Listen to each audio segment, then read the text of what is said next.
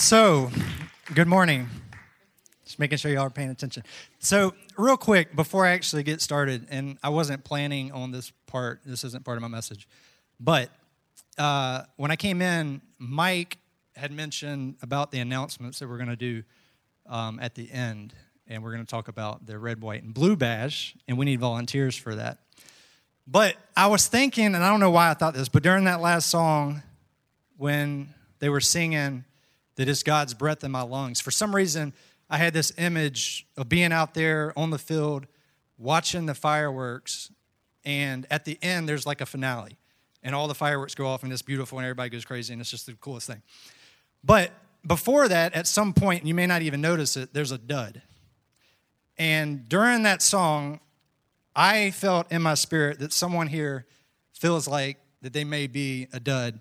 And I just want to say that you have God's breath in your lungs, so that's not the case. Now, that's part, not part of the message, but that was speaking to me, so I just wanted to throw that out for whoever that may be for. None of you guys or girls are duds, okay? So, who I am, my name's Hunter. Kevin said that earlier. He spoke very highly of me. Um, I hope that's true what he said. Uh, and Carly, who was standing over here playing the guitar and singing, is my wife. And I'm on staff here. I uh, am the group director, so I kind of oversee all of our small groups that we have. And those of you who have had a chance to meet Mr. Cooper, he is amazing and that's our little Italian Greyhound. So uh, I'm just trying to tell y'all a little bit about myself. I know y'all are super interested because y'all's eyes are really big, but I'll get into this. Okay, i am going to jump in. So, as Kevin said, we're going to continue with the greatest of serving and what it means to serve and to love others. And the scripture that we're going to be reading tonight is Matthew 22, 34 through 40. I believe it's on the screen. Okay, so hearing that Jesus had silenced the Sadducees, the Pharisees got together. One of them, an expert in the law, tested him with this question Teacher, which is the greatest commandment in the law? And Jesus replied, Love the Lord your God with all your heart, and with all your soul, and with all your mind. This is the first and greatest commandment. And the second is like it love your neighbor as yourself. All the law and the prophets hang on these two commandments. So when I read that, like I had always remembered that there were a lot more commandments than that, and there were a lot more laws than that. Um, I believe that there was actually there was over 600. I think there were 613. But here we actually see him, Jesus, saying that these are the two most important ones. And to love the Lord our God with all of our heart, soul, and mind is something that we hear a lot when we're around the church. And we also know that we're supposed to love our neighbors. But I think that the second part of that sometimes gets pushed to the side, and we don't always love our neighbors or always put that at the forefront of our minds of what that's supposed to be. And I believe that one of the greatest ways that we can show our love to our neighbors is through serving. John 15, 13 says, Greater love has no one than this, that someone lay down his life for his friends. So when I was probably, I think I was about 16 years old, I actually went with my mom to an elderly lady's house. She was going to help her do some things, chores inside of her house because she was old and she couldn't do it. And at the time, I was 16 and I went with her. She wanted me to help her, so we went. And when I remember walking through the door of this lady's house, and I saw her sitting across the room next to the window, and she was looking out. She was looking out of the window. And my mom walked over to her and started to talk to her. When she did, she got really close to her face. And I'd seen that before because my grandma was actually hard of hearing. She was going deaf. And so immediately I thought, okay, this lady can't hear. But what I noticed in the house was when I went in was it was hot, it smelled really bad, and it was stuffy in there. And being 16, I didn't think that was cool and I didn't want to be there, so I brought my soccer ball. So I went outside in the yard to play soccer. Well, I was going to kick the ball up against the fence. She had a fence, so I thought, okay, I'll kick the ball up against the fence. So I did, and the ball didn't come back to me, so it wasn't working. She had leaves, there were leaves everywhere, all over the yard. There were leaves, so I was kicking the ball, it wouldn't come back to me. So I thought, okay, well, my mom's inside, she's helping her do this stuff. I am going to rake this lady's yard. So I found a rake and I began to rake her yard. And there was actually some bags that were half broken, but I figured they might work. So I bagged up some of the leaves and I put them in the bag.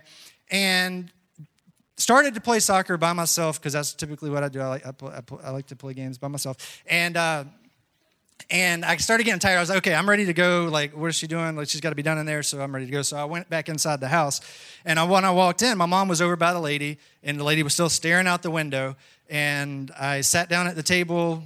TV was on. I was watching TV. I got me a little snack, something to drink. And I'm sitting there thinking, like, okay, at some point in time, this lady is going to say to me, hey, you did a great job because I was right out front of the window raking the yard and I'm sitting there and she doesn't say anything. And time goes by and still I'm sitting there and I'm trying to think, okay, at some point in time she's going to say something, but she never did. So I, in a quiet voice, said to my mom that was sitting next to her, I was like, hey, mom, is just, is she going to like tell me good job for doing the yard? And out of nowhere, this lady says, son, I can hear you. And I was like, oh my goodness. So, all right. So she, and then she's like, she's like, hey, she's like, come, come, come over here so I can, so I can see you. And I'm thinking, okay. So I like walked up next to her and I was standing there and she's like, no, no, no, come around here in front of me so I can see you. And so I did. And she said, hey, I want you to know my hearing is fine, but I'm losing my sight. And it was at that moment that I realized that I actually had something in common with this lady. See, she had lost her physical sight, but I had lost sight of why I was actually there to serve her in the first place out of love. Because when I was in the yard, did I serve her by cleaning up the leaves and raking and putting them in a bag? I did, but really I did it for me because I wanted to have the space to play soccer. And then on top of that, when I went back in the house, I sat there wanting her to give me some sort of credit. Well, at the end of the day, serving is not about credit, and it's not about being acknowledged. It's about giving God the glory and showing others love through Jesus, right? So, looking at that, the excuses that I that I came up with was the house, and I'm I'm trying to be nice here, but the house smelled really it it's it stunk. Okay, it, let's be honest. It, the house smelled really bad. It was hot, and it was a mess, it was a mess. Those were my excuses. So I now think if we think through our lives, we have times and opportunities that we can step in to serve, but for some reason, maybe it's the enemy, or maybe it's just us feeling insecure or selfish or we're fearful or whatever, but we come up with excuses to not step into something and serve. So, just real quick, and this is for fun, and nobody has to actually share anything, but I want y'all to give a moment to this and just give some thought to this. So, if someone, not yourself, but someone was asked to serve and they were going to give a reason, an excuse not to. Think through that, and what do you think would be like the number one or the number two reason for them giving an excuse, not yourself, but this person? Just, just think it through. Somebody's going to give an excuse not to serve. What do you think that is? And think that through for just a second. You Don't say anything. Just think of one or two of those.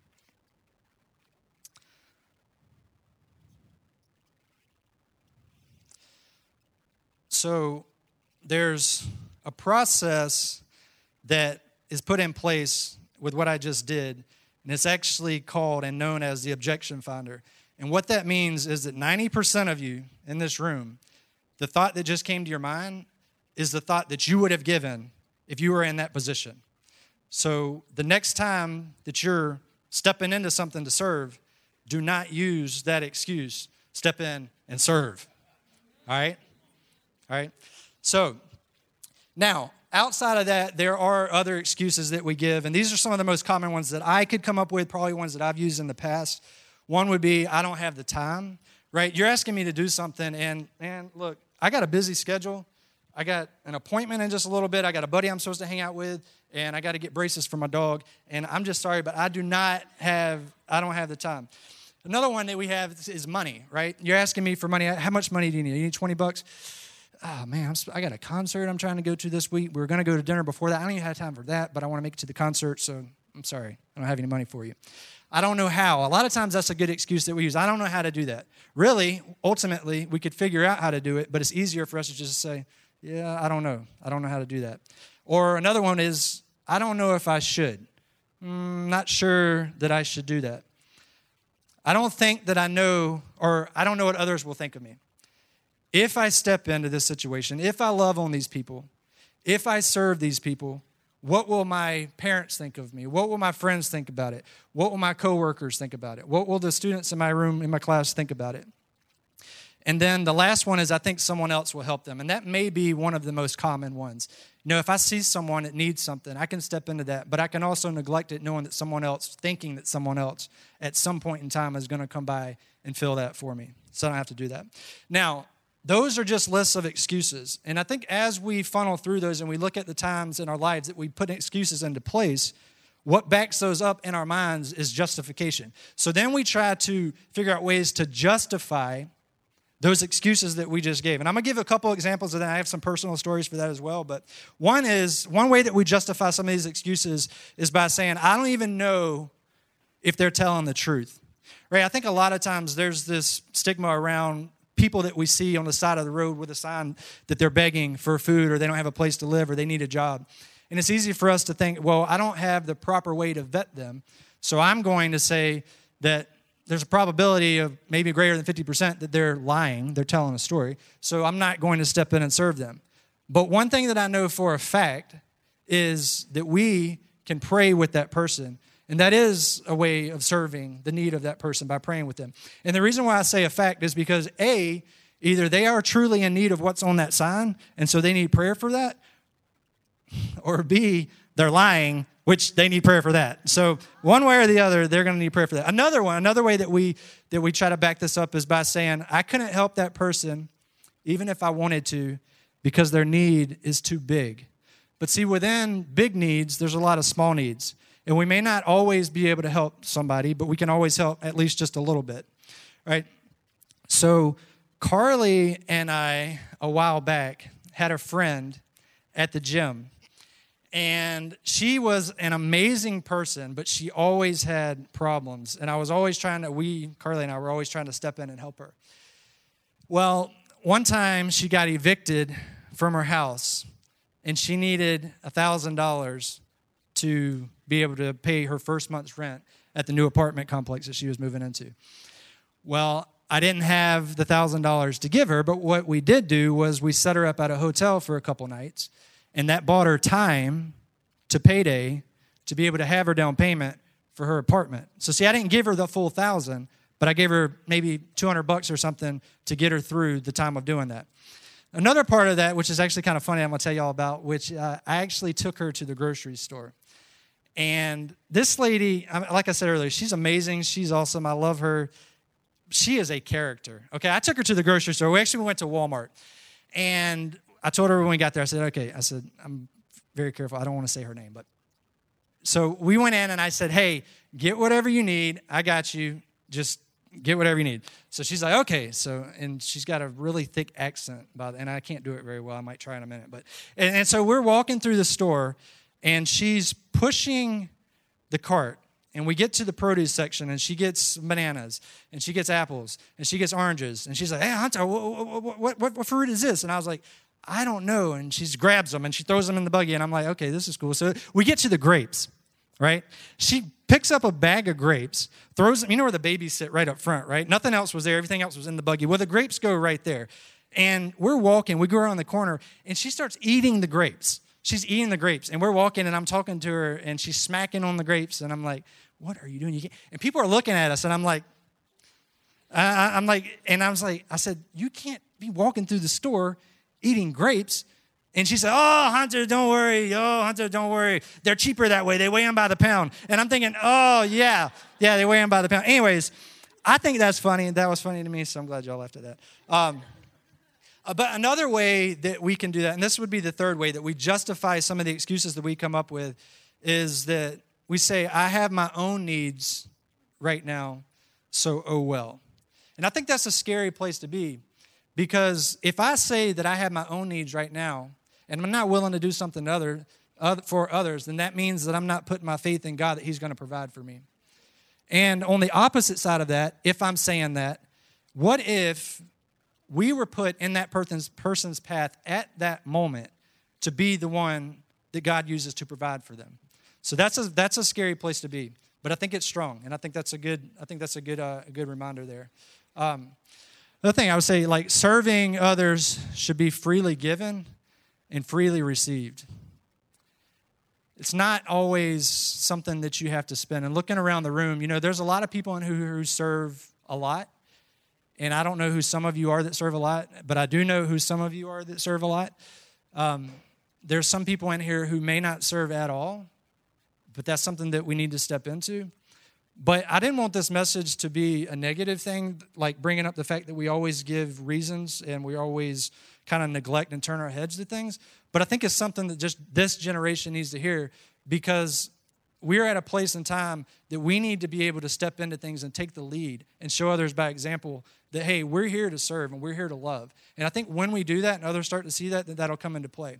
So i think based on what i just said about some of us serving and some of us not serving wherever you find yourself right now i know that god's grace covers us and he loves each of us but he also wants us to take steps forward in that process so as we do that, as we see those needs, that's the other thing too. We open our eyes, pray, pray to open our eye, pray for God to open our eyes to be able to see the needs around us. And when He does, we have the resources. We may not have a lot of money. We may not be the smartest person in the world.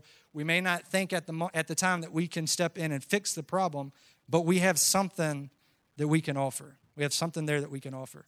So really, you know, my hope for this for us is, and I think the ultimate goal with serving and showing love to to our neighbors is at the end of the day, at the end of the time, you know, when we breathe our last breath, whatever time frame that is for each one of us, is that we can step into that and come face to face with Jesus, and He'll look at us and say, Hey, well done, good and faithful servant. And then we don't have to sit back and think, Oh, well, somebody else stepped into that.